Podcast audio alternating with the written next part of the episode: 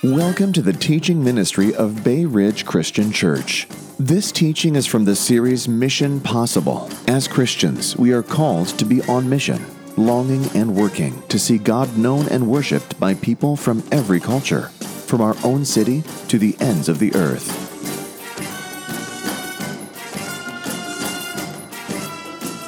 Uh, today's text is going to be Acts chapter 1, verse 8. Acts chapter 1, verse 8. We are nearing the end of our series here, Mission Possible. And uh, today we're going to look at the strategy of mission from here to the ends of the earth. So Acts chapter 1, verse 8. All the scriptures I'll be talking about will be up here on the screen. Uh, I'll be using the New International Version today. Hear now the word of the living God. But you will receive power when the Holy Spirit comes on you and you will be my witnesses in Jerusalem and all Judea and Samaria and to the ends of the earth. I've called uh, this teaching the strategy of mission because there's a big difference between strategy and tactics. Having studied this in the military, strategy refers to a careful plan or method for achieving a particular goal, usually over a really long period of time. It is the big picture. What is it we are trying to accomplish? For example, in World War II, part of our strategy was that Europe took primacy over the Pacific. That was one of our things. And so when it came down to how we were going to allocate resources, the strategy had already been dictated that the first task was to defeat Germany, and then we would turn our full might towards Japan. Tactics, on the other hand, is the individual decisions and actions on smaller situations for how are we going to get this strategy done? So when you're actually down into a battle within your overall strategy, the tactic is, well, how are we going to take this hill to accomplish winning this battle, to accomplish uh, winning, uh, accomplishing our strategy? So to succeed, you got to have both strategy and tactics. Strategy, the big picture, only works if you actually have tactics on the ground to say, well, this is how we're going to implement that. But if you don't have strategy, you lack direction, you spread yourselves too thin, and you never really can accomplish much of anything because you don't really have an overall goal of where you're going. So, the question I, we want to answer today is we've been talking about the mission that Jesus has given us. Well, what's the strategy for accomplishing that mission? And then I guess I could use the phrase what are the tactics for how BRCC is trying to implement that strategy? What are we trying to do to actually accomplish the strategy, uh, strategy that Jesus has given us for the mission of God. So let's turn to the text. The biblical strategy for mission. Once again, as we've been seeing throughout this series, it's good to know it's not up to us to come up with the strategy. God has not only given us the mission, we didn't have to come up with that, and we don't even have to come up with the strategy for how to accomplish the mission. God has also given that to us. And He did it just as Jesus is ascending and he is speaking to the apostles, he lays out the strategy for how the church is to accomplish the mission of taking the gospel to all the earth. Well, what he tells us first off is the strategy for mission requires power from the Spirit of God. The first part of the strategy is that there has to be power from the Holy Spirit. Notice Jesus tells the apostles, You will receive power when the Holy Spirit comes on you the mission is only accomplished in the power of God's Spirit. This is why the Holy Spirit is actually given. He tells us here the Spirit's not given for all the other things that people like to fixate on regarding the Holy Spirit. He says the Spirit's going to come on you and give you power so that you will be my witnesses, so that you will be able to accomplish the mission. Now, I, I'm pointing this out to us today before we move on to a little bit more of the specific strategy because this is imperative for our culture to understand. You remember the apostles were asking other questions here in Acts 1, and Jesus ignores those questions and says, Here's the question you ought to be asking.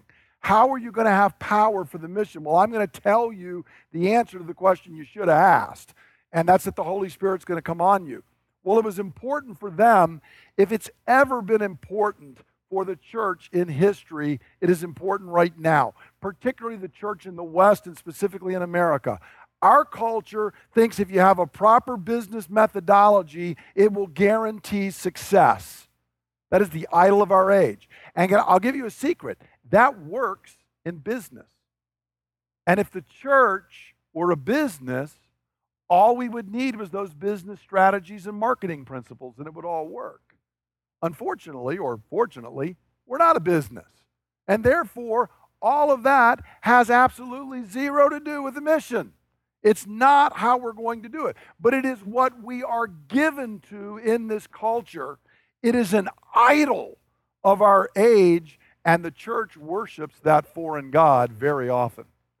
We would rather look to and give ourselves to business and marketing strategies rather than being filled with the Holy Spirit rather than seeking the power of the Holy Spirit. The power for mission resides in the Holy Spirit and in the gospel, not in our abilities nor in our methods. And the reason we don't believe that is we forget what the method, the, the mission is. The mission is go out and speak to valleys full of dead people and see them raised from the dead. Good luck coming up with the business strategy It doesn't work. Only the power of the Holy Spirit can speak so that the dead live, so that the blind see, so that those whose hearts are stone become hearts of flesh, so that the word of God is written on the heart, and those who formerly were children of Satan and enemies of God are now children of the living God. There is no strategy that can accomplish it. There is no business principle that can do that. It is the Holy Spirit and the gospel. And so the mission only begins when we are personally walking in and full of the Holy Spirit. To put it another way, to remind us of a quote I used early in this series by John Piper you cannot commend what you do not cherish.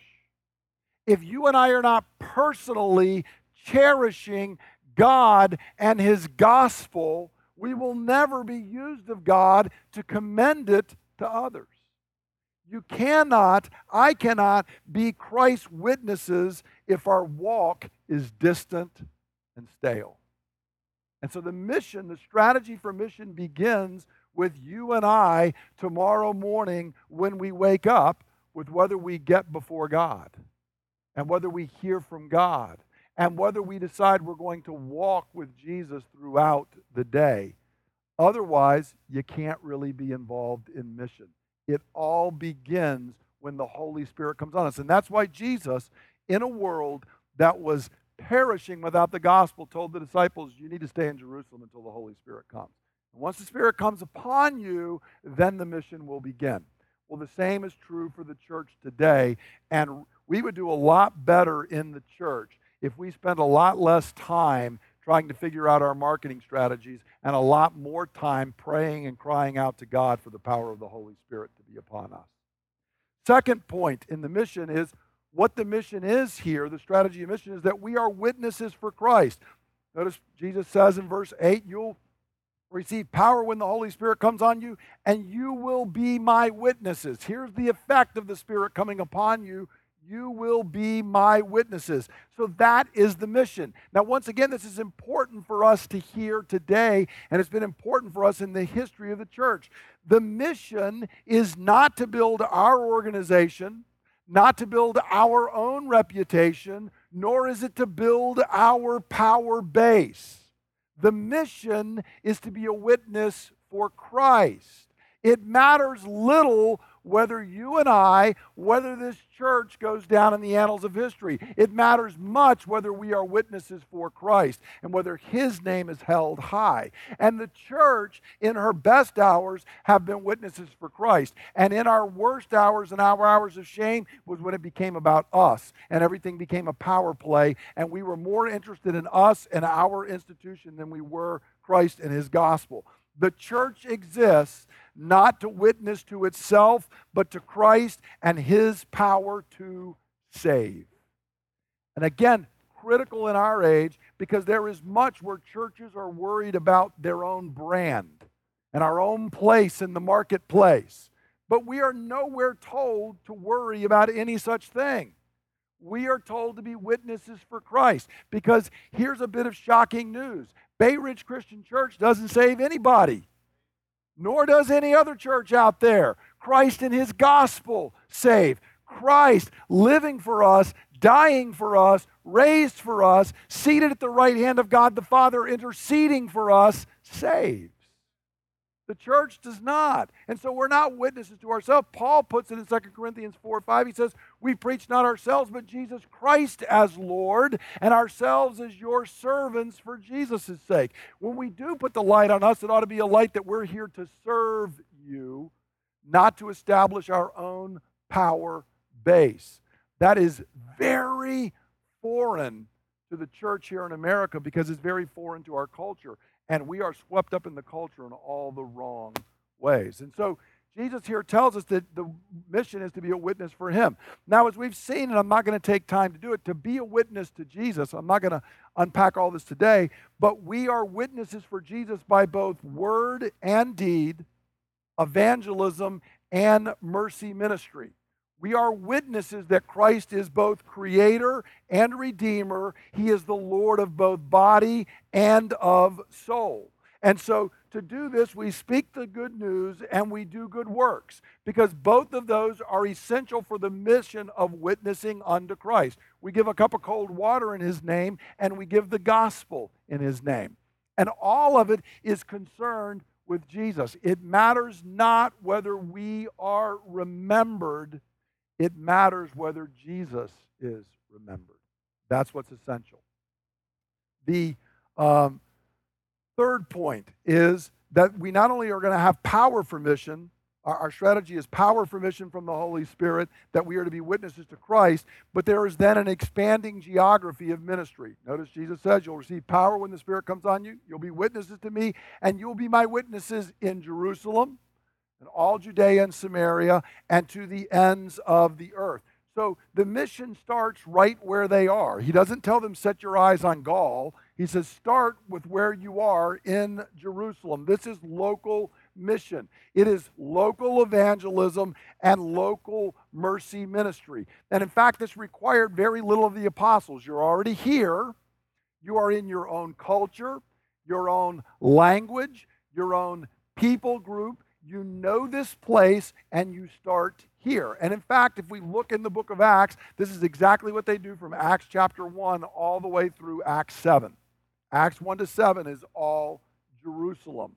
Only in Acts 8 through 10 do they go to Judea and Samaria, and then after that to the ends of the earth. And so they start there. You remember last week we spoke about people groups, and it's hard for you and I to get into a different culture and to understand it. Well, Jesus says the mission starts right where you are, and all of us can be involved in that mission. But he moves on and says, You're going to be my witnesses in Jerusalem and also all Judea and Samaria. For them, this was national mission. It was like saying, You're going to be my witnesses here in the Annapolis region, but also throughout uh, the United States and even if you wanted to call it North America. It's extra local ministry in their nation and in nearby nations. The cultures were similar, but it did require some adaptation. Things are a little bit different. It required going, in fact, where there had been animosity. We read these words very easily when he says Judea and Samaria. But see, the, the apostles would have said, Yeah, Holy Spirit, got it. Okay? Jerusalem, got it. Judea, got it. Samaria? What do you mean, Samaria? Okay? This is the exact opposite of where they want to go. Those are the half breeds. Those are the people who were not faithful to the covenant. See, we Jews, we went off into exile and we came back more faithful after the exile than when we went off. But those half breed Samaritans, See, they interbred with everybody. They had set up their own gods. They, they, they've been wrong for a long time. Jesus, I, I think you need to rethink this. We haven't even gotten to him talking about the Gentiles yet. Okay? This is a problem. The disciples would have been shocked. And if you remember, the only way they finally get to Samaria is God allows some persecution to rise up. And even then, it's not initially the apostles, He sends Philip in. And, and then to keep the church together, God says, But I'm going to withhold the Holy Spirit from you Samaritans because we're not going to start this whole rivalry thing. You're going to wait until the apostles come because there's one church and the Spirit's going to be given and you're going to learn to labor and work together. And so God calls us not only to see, it's we like going to our Jerusalem. I like going to people who look and think and act and talk like me, and they like the same music I do and eat the same food I do. It's when God starts calling me and saying, See, I don't care about all of that stuff. And I want you to go to the person who does not think like you, who looks differently than you do. They may vote differently politically than you do. They might like different things than you do and actually not like the things that you like. And are you more committed to me? Are you more committed to be my witness? Are you more committed to the gospel than your own cultural expression? That's the strategy of mission. And we are called to engage in that way. And see, here's the thing a Christian living in Jerusalem may never go to Rome back in this day, but they were going to bump into a Samaritan. And Jesus told them, you're, you're not creating your own little Jerusalem club here. This is about you going out. And you, to put it in Paul's terms in 1 Corinthians 9, when you're among the Greeks, you become like a Greek. When you're with the Jews, you become like a Jew. You become all things to all men, so that by all possible means some might be saved. You adapt, not them, because you want the gospel to get to them. And here's another secret dead men don't adapt, they're just dead. But they are. But we adapt so that they can hear and so they can respond. And then Jesus says, You're going to be my witnesses to the ends of the earth. If the apostles had struggled with this, you remember Peter had a hard enough time when it was down at Samaria. They've had a hard enough time. Then, when Peter, in one of the funniest chapters in the Bible, you remember he's got the, the vision, he's fasting. And so God gives him a vision. Of course, the vision's full of food, except for his food that Peter can't eat. And God says, Peter, rise, kill, eat. And what does Peter say? Lord, I'm going to give you a preview of church history. I'm holier than you are. Okay? You say it's okay for me to eat, but I've never eaten stuff like that. And God says, Peter, don't call what I've called clean unclean. Not up to you, Peter. You go do it. And then after Peter has this vision three times, and the guy shows up and says, An angel came and told us to send for you and all this miraculous stuff. And Peter goes there and preaches the worst sermon. I mean, it is all over the guy. He is not interested. Why did you send for me? You know, I'm not even supposed to come in there. I mean, th- this is not adapting, okay? You guys are scuzzy Gentiles, and I'm not even supposed to communicate. But God told me not to call you unclean. So I'm only halfway doing it. Kind of semi passive aggressive hostile, okay? And so what does God do? Okay, never mind, Peter. Pours the Holy Spirit out on him, right? And then Peter says, well, okie dokie. I guess here we go. And then he baptizes him and he gets back to the church, and the church is all excited about that, right? Because the message is expanding. Is that what the church said? How dare you? We heard you ate with Gentiles. And Peter says, Ah, what was I supposed to do? I had this vision, I got there, and then God messed the whole thing up. He put the Holy Spirit on without even asking me. Okay? Is that not what's going on? And that's what the church has to hear. The mission is going to require going cross culturally, it requires great sacrifice, prayer, time, finances so that other people groups might hear and believe the gospel. And it was not easy for the early church, and it's not going to be easy for us. We'll see next week the mission costs. There is no such thing as a free mission. It does not. It's free for them to hear and come in. It costs God everything. And in his providence and in his sovereignty, he tells us there's sacrifice and suffering on the part of the church. Because it reminds us every time we sacrifice and suffer the greatness of the gospel that we have and how it was all given freely to us. And it required such great cultural adaptation and love for those who were very different from the apostles. Everything, you remember last week, and y'all all laughing, the story of the guy holding my hand, because in that culture where guys hold hands, it was far worse for the apostles.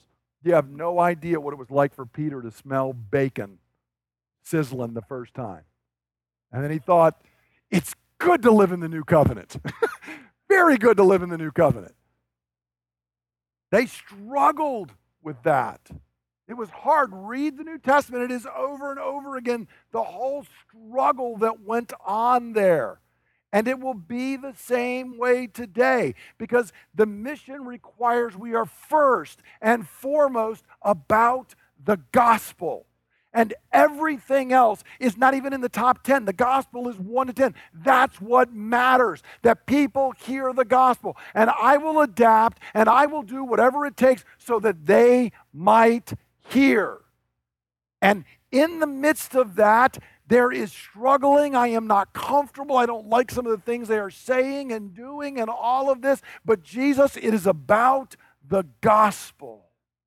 And friends, if he could come and walk among us in our sin, we can walk among others who are different than we are. And that's what the gospel requires, the, the mission requires. So the strategy of mission is to be empowered by the Holy Spirit for involvement and support in evangelism and mercy ministry at home and abroad to both reached and unreached people groups. That's kind of summarizing everything we've been talking about here. And this right here, this statement, this is what the Christian life is about. It's not about all the other things we want to make it about. It is about we have received this mercy. And as we walk with God day by day by day, He is using us to share the good news and to do good works, both here and abroad, with those who've heard the gospel and rejected it, but we're still reaching out to them, and those who have never heard the gospel. And whatever we can do to accomplish that, that is part of the mission. So, how's BRCC going to be involved in this? Let me say a couple of things about what we're doing. The first thing is mission begins at home in evangelism and mercy ministry. The mission cannot be outsourced to others. That's another thing we like here in the West. Okay? See, I've said for years, because uh, as those of you all know, even though I'm very good with power tools, I don't like using them all that much. So the difference between Linda and I is she would rather do nothing than conceive this thing in her head and get out back and build it. And I tell her, my favorite power tool is a ballpoint pen. To whom do I make out this check? That's what I want to know. Because I outsource this mission. I want somebody else to do that, and I get lots of pleasure writing that check. Okay? The problem is, I can't do that with mission. There's no outsourcing mission. It's not, I'm glad somebody else does that. You and I are called to mission. We have to be personally engaged in the mission of reaching and serving others. Others who might be different than us, others who we might even be uncomfortable around, and I don't know what I'm going to say. Well, the Holy Spirit will give you what to say in that moment. Okay? That's what we are called to do. We cannot commend abroad what we don't cherish and commend here at home. If we're not personally commending it, when we try and send off for somebody else to do it, we're not really engaged in mission. We're just paying a bill. Now, evangelism and mercy ministry here in the Annapolis area, it all begins with personal evangelism. Let me say that is that is the first and foremost thing you don't have to be an evangelist. This is sometimes, well, I don't have the gift of being an evangelist. Well, here's the good news you don't have to have the gift of being an evangelist. They actually equip all the rest of us to do evangelism. That's what an evangelist actually is. All of us are called to share the good news. Every one of us are called to share with family, friends, neighbors, and coworkers. God has a missionary in your family and at your workplace and in your neighborhood. It's the person you look at in the mirror every morning. You're on mission.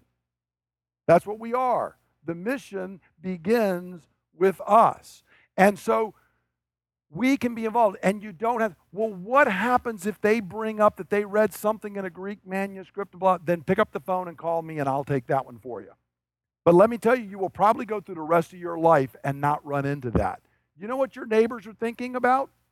The same things you think about. You know what their level of knowledge is? Somewhat less than yours. All of those things are not, you don't have to have a PhD from Oxford to do this. It's about telling people Jesus lived for us, He died for us. Why do you believe this? Because He raised Himself from the dead and He walked out and He appeared to hundreds of people. You, you really think that's true? Man, it has worked in my life. I have seen what God has done. That's all that's required for us. It's to reach out and tell people, hey, why don't you come to church with me? Why don't you come gather with us? If they come here, they're going to hear the gospel. They're going to get it week by week by week. They're going to sing it where they hear, Come behold the wondrous mystery of what our God has done for us. They're going to sing the glories of Calvary. They're going to hear it taught in the scripture. Invite them. Give a personal testimony of what God is doing in your life. Share the gospel. You never know. I tell you, it was so encouraging the other day. This wasn't evangelism, but we were in the hospital with uh, Brantley, and the doctor was talking to uh, Jeremy and Stacy. And he actually uh, said at one point, he said, Listen, when I'm in a time like this, I meditate on a, there's a Bible verse, Isaiah 26, 3. You'll keep in perfect peace him whose mind is steadfast because he trusts in you. And we were like, okay, first off, kudos for being bold. You don't even know if we're believers or not. And Jeremy said, yeah, my dad's a pastor. I've heard that verse before.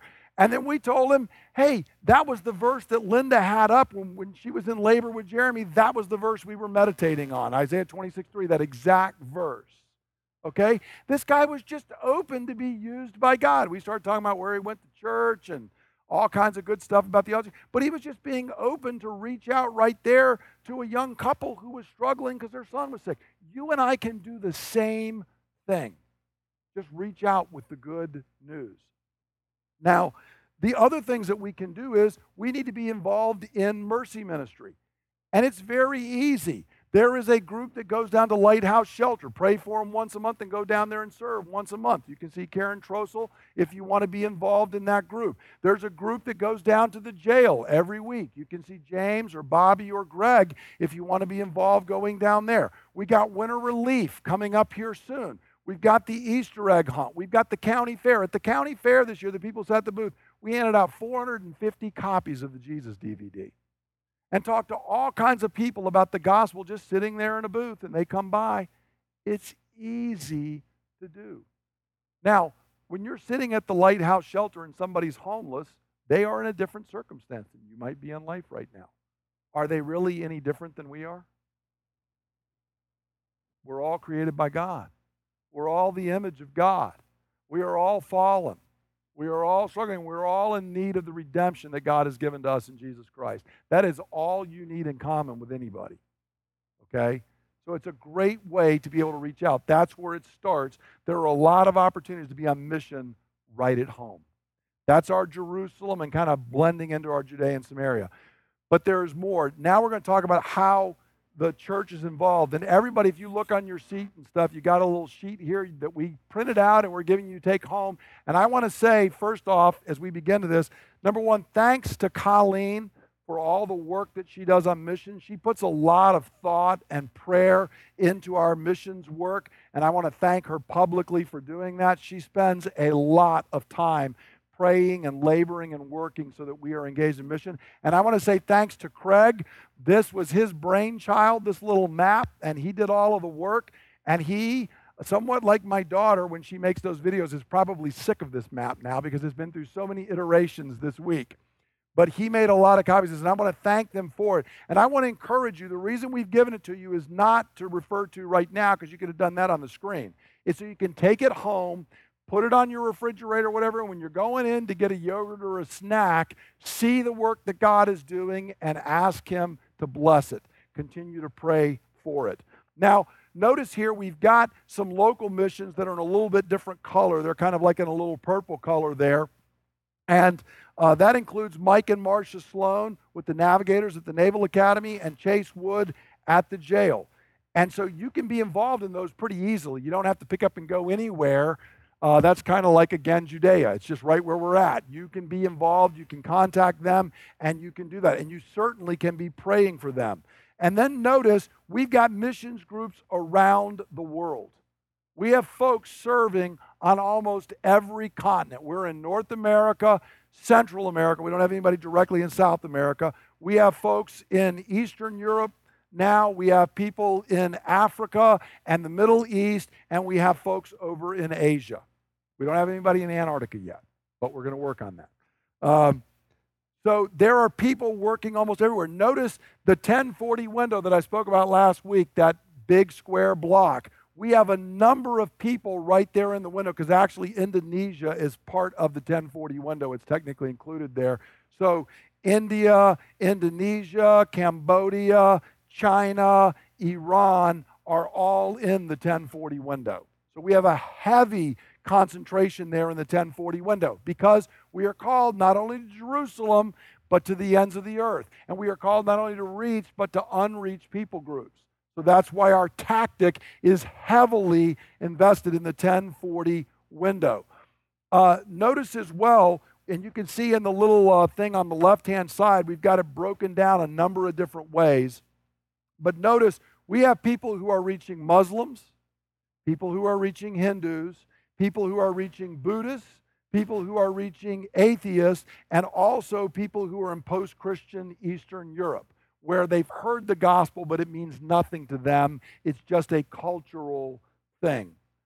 And so, this is kind of our overall thing that we're trying to work and do. This is how BRCC is trying to put this into effect. And I want to encourage you, I'm going to say this several times today, please be praying for this.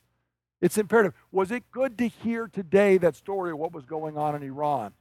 That is real life. If God did not intervene, even through that Muslim man, that family could have been dead right then on the spot. We need to be engaged and praying for exactly that. Now, a couple things I want to point out here. If you've been around for a while, you may notice a couple of things. As of January the 1st, we are no longer supporting the Jacksons in Guatemala and the person we were supporting in China, I have to be careful with China, I'm not going to say names. We're no longer supporting them, not because we're against them or anything else, but we, we sensed after much prayer, God is calling us to redirect a little bit of what we're doing and kind of how we're doing some things. And so uh, we love them, but we believe God's calling us into a couple of new areas. And so we're picking up three new groups um, relative to this two of them replacing the Jacksons and the, the person in China, but one of them because we're now redesignating the local stuff as local missions and changing kind of how we're doing some things. So we're now picking up uh, Demir Spalargic. That's tough. See, that's cross cultural ministry right there. Demir Spalargic. Uh, in Croatia, which is post Christian Eastern Europe, and there's also uh, quite a number of Muslim refugees. Croatia was over flooded with Muslim refugees particularly those trying to get up to Germany and places like that. We're also now supporting James Marzuki down in Indonesia. Many people don't realize this. When we think Islam, we think Middle East, right?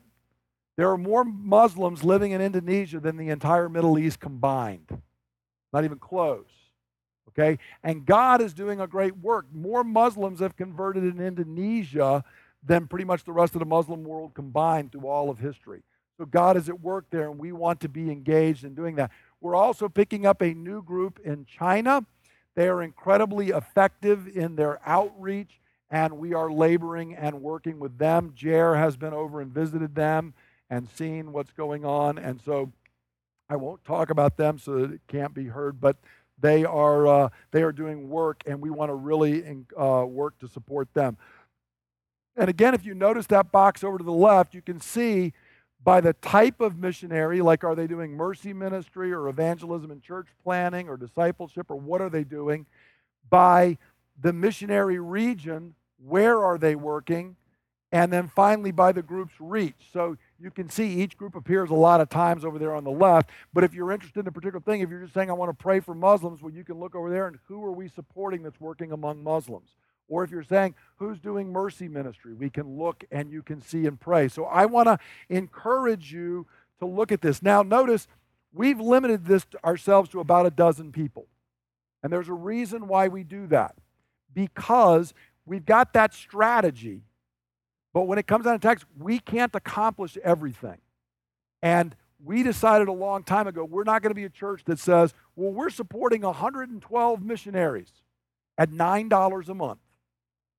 We're not going to do that. Okay? Each of these groups right now, I think, is receiving 275, right, Colleen? 275 a month, plus we give them other gifts at other times. And we've given a dozen because I can remember when my kids were young, we actually went around the table a couple of times and just said, start naming missionaries we support. And they could knock off the dozen as young kids because they heard us talk about them all the time and pray for them all the time. A dozen's not too many for us to keep up with. So we want to encourage you, please be praying for them. Please keep this before you, whether on your refrigerator, your mirror, wherever, so that we can do that. Uh, and I want to say, you may find one or two of them that you really are interested in, and that's great. There is every kind of ministry imaginable almost going on here, to every place, to every people group. If you can't find something that gets you excited, that's a personal heart problem, not a Bay Ridge didn't offer enough problem. There is plenty enough here for you to find something to get really excited about. And maybe you want to give to somebody else on your own, or you want to establish a relationship and write to them on your own. You want to work with them personally. Now, how do we apply this? In the, in the last couple of minutes, I'll close with this and then we'll pray. So, what does this mean for you and I individually? First question I want to ask, based on last week and this, are you encouraged by how the mission is being accomplished? Friends, when Jesus spoke, to a dozen ragtag apostles, all of whom had fled on the day of his crucifixion, and said, You are going to go to the whole world. You're my chosen vessels. If we would have been there, we'd have said, This is the worst business plan in history. This is awful. What are the odds of this succeeding? With man, this is impossible. But with God, all things are possible. And from that dozen ragtag, unfaithful men, it has spread all across the globe. God has worked. God is keeping his word. The gospel is prospering. You live in a time, do not listen to all the Christian down in the mouth stuff that is out there. You live in a time where the gospel has never prospered like it is prospering today. There have never been as many Christians. There has never been as high a percentage of Christians. There have never been more churches. The gospel has never been growing at the rate that is doing right now. And don't listen to anybody who tells you otherwise. It is not true. The gospel is good. Give thanks to God every day. Whatever else is going on in your life, you should wake up every morning and say, This is what is good. His mercies are new every morning. I was dead in trespasses and sins, and I am alive in Christ Jesus. I was in the kingdom of Satan. I am now in the kingdom of God. I was living on my own way. I am now seated in the heavenly realms in Christ Jesus. Life is good. Man, we should give thanks to God every day for the gospel and give God thanks that the gospel is spreading. Cultures change, kingdoms rise, kingdoms fall, but the gospel has marched on and it will continue to. Nothing is going to happen. I have no idea. If Jesus should tarry another thousand years, who knows what we're going to look like, what technology will be there. I don't know anything. I don't know what countries will be here, but I do know this the gospel will still be being proclaimed, and men and women will still be coming into the kingdom of God because God has promised it, and God keeps his word. Are you encouraged by that? That should get us going. No matter what God is saying, when you look at this mission, you may think this looks like too much. It is not too much. The Holy Spirit is powerful, and He is still accomplishing His word. Second question are you and I radical senders? Remember, I've, been, I've said a few times in this series there's only three types of Christians. You're either a radical goer, a radical sender, or you are radically disobedient. There is nothing else. So the first question is Am I a radical sender? No one can be uninvolved in the mission. No one can be uninvolved in the mission. So, do I radically and regularly pray for the mission of God? Is that what consumes my prayer time? See, uh, I'll use another uh, analogy from John uh, Piper in a great book on, on missions. He said, One of the reasons we're not into prayer is we've turned prayer into an intercom to get room service down in the den while we're living our comfy little lives. And prayer is not that, it's a walkie talkie for war. And we're using it for the wrong thing, and then we wonder why prayer seems so uninteresting. This should consume our prayer. The mission of God, here and abroad, reached and unreached, evangelism and mercy ministry. That's what should consume us. Am I radically and regularly praying? Or do I try to keep my mind from wandering when Colleen or whoever's up here praying once a week and that's my missions prayer? Because if that's what it is, then I can check off and say, okay, not being a radical sender. Which therefore means I either better get going or I'm being radically disobedient. Do I radically and regularly give to missions? Okay, that map costs. It does. For a missionary, for the McClures to be in Cambodia, costs. For us to support the work going on in Croatia and Indonesia, costs. So, do we radically and regularly give? Now, if you put money in the plate in BRCC, you are giving because by the end of the year, almost 20% of everything we take in is going to end up going out to missions. Okay?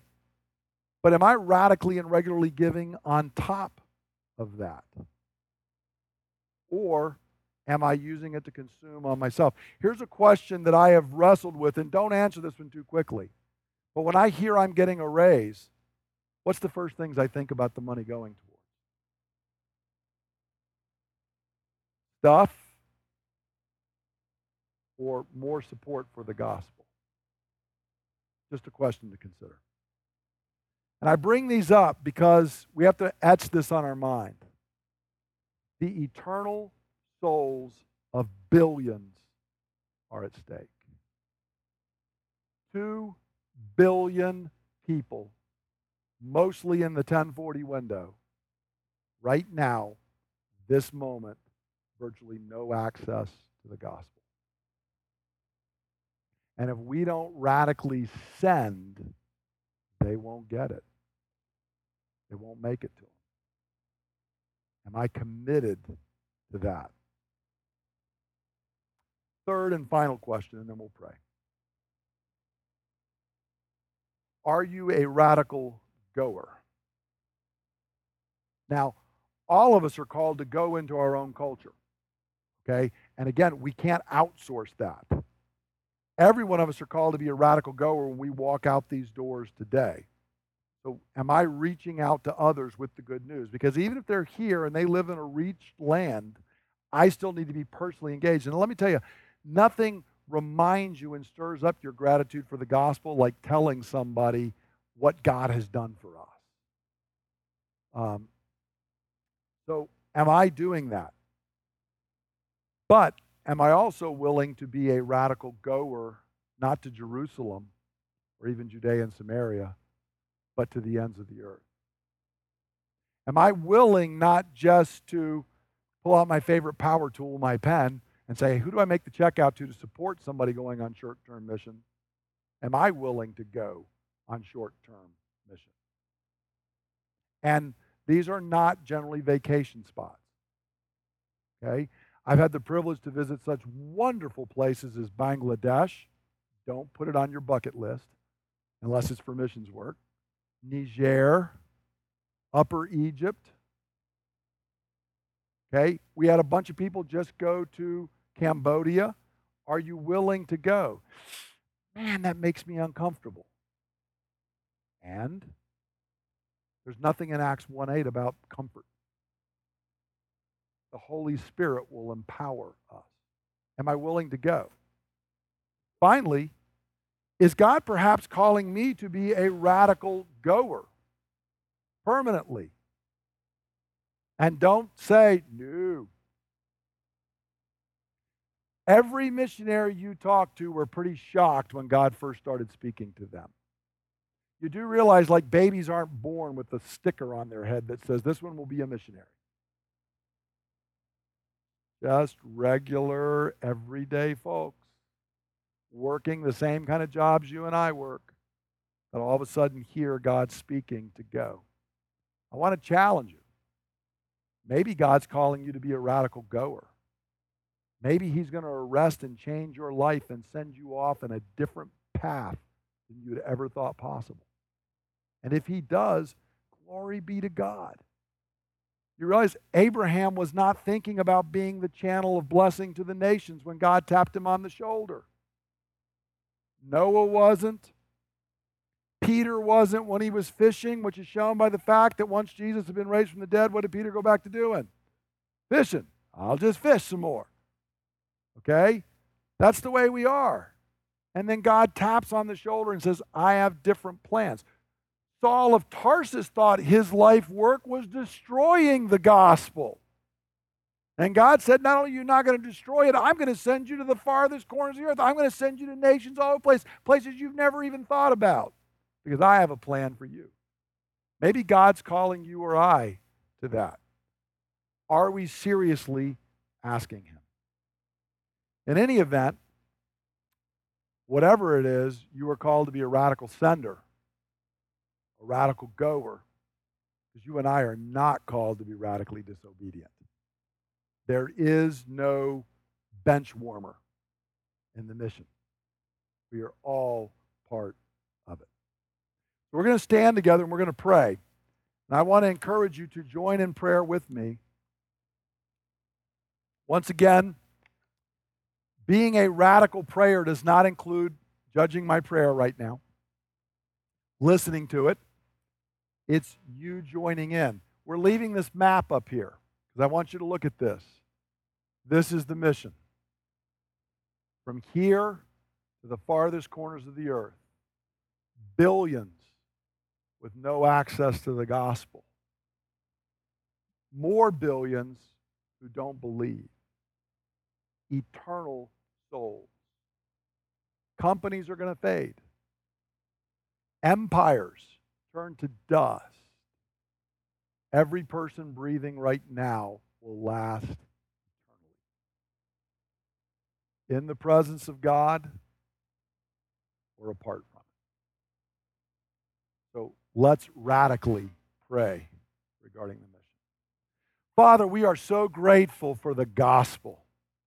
Lord, we are grateful that we don't live by works, we don't live by law, but rather we live by grace. We live by the gospel. And Father, we could never talk about mission if you had not raised us from the dead. Father, we could never talk about commending to others the good news of Christ if it had not come to us. So, Lord, we begin as we always do, saying, Thanks be to God for Jesus Christ. Thanks be to God that you not only made us, but you have redeemed us.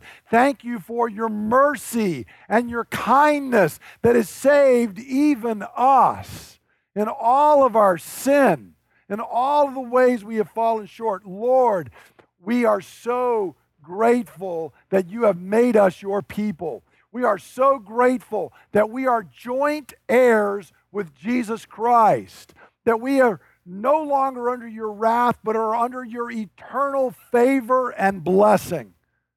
Oh, our God, what more could we want? But Father, you have given more than even that. You have given the Holy Spirit to dwell inside us. You have poured him out on your people. And then you have told us that we have been blessed to be a blessing. You have told us to be conduits of the gospel from here to the farthest corners of the earth. So, Father, I begin by praying for us and for this church and for your church universally that you would fill us with the Holy Spirit. Father, I pray our confidence would not be in our abilities, our words, our plans or strategies, but rather in the power of your Holy Spirit. That the same Spirit of God who hovered on the waters of chaos and brought out of them order, the same Spirit of God who hovered over that which was dead and made it come to life, that that same Holy Spirit would work in the heart of your people in your church, would fill us with life, would fill us with your power, would fill us with passion for you and your gospel and the lost. And Father, we pray for the lost. Oh, our God, the billions who do not know. Father, those who are laboring to establish their own way to you, who think that their works can save them.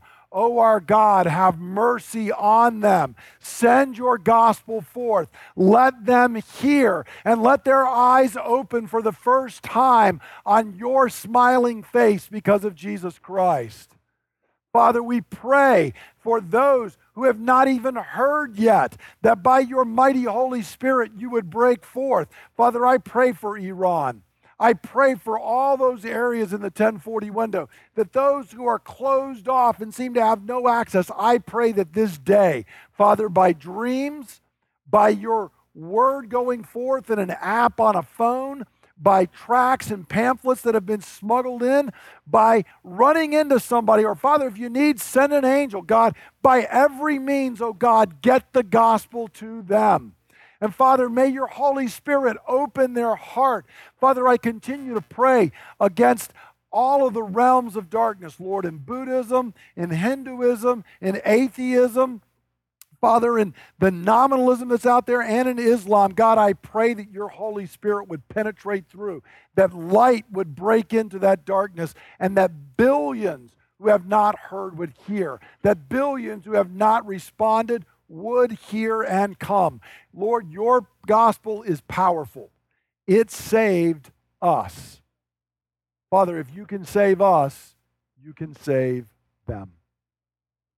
Father, we ask that this week you would continue to stir us up. Lord, we want to be radical senders. We want to be radical goers. We do not want to be radically disobedient. Father, I pray you would fasten on our hearts and our eyes eternity. Lord, on that day, we don't want to stand before you surrounded by the trinkets of this age that are nothing but wood, hay, and stubble. Father, we want to stand before you on that day and we want to hear, Well done, good and faithful servant. Whatever I gave you, one, five, or ten talents, you invested it in the kingdom. You were part of the mission. Oh, our God, we want to hear that on that day. I pray you would remind us so that this time tomorrow we would be living in light of that. Father, I thank you for all you have done for us. And I pray all of these things in the mighty name of Jesus Christ. Amen. Amen. Now I encourage you to receive God's word of blessing and benediction on you. God says, I will make you into a great nation, and I will bless you. I will make your name great, and you will be a blessing. I will bless those who bless you. And whoever curses you, I will curse. And all peoples on earth will be blessed through you. You are blessed in Jesus Christ. Go forth and be a blessing. Amen. Thank you for listening to the teaching ministry of Bay Ridge Christian Church. For more teachings and resources, please visit www.brcc.church.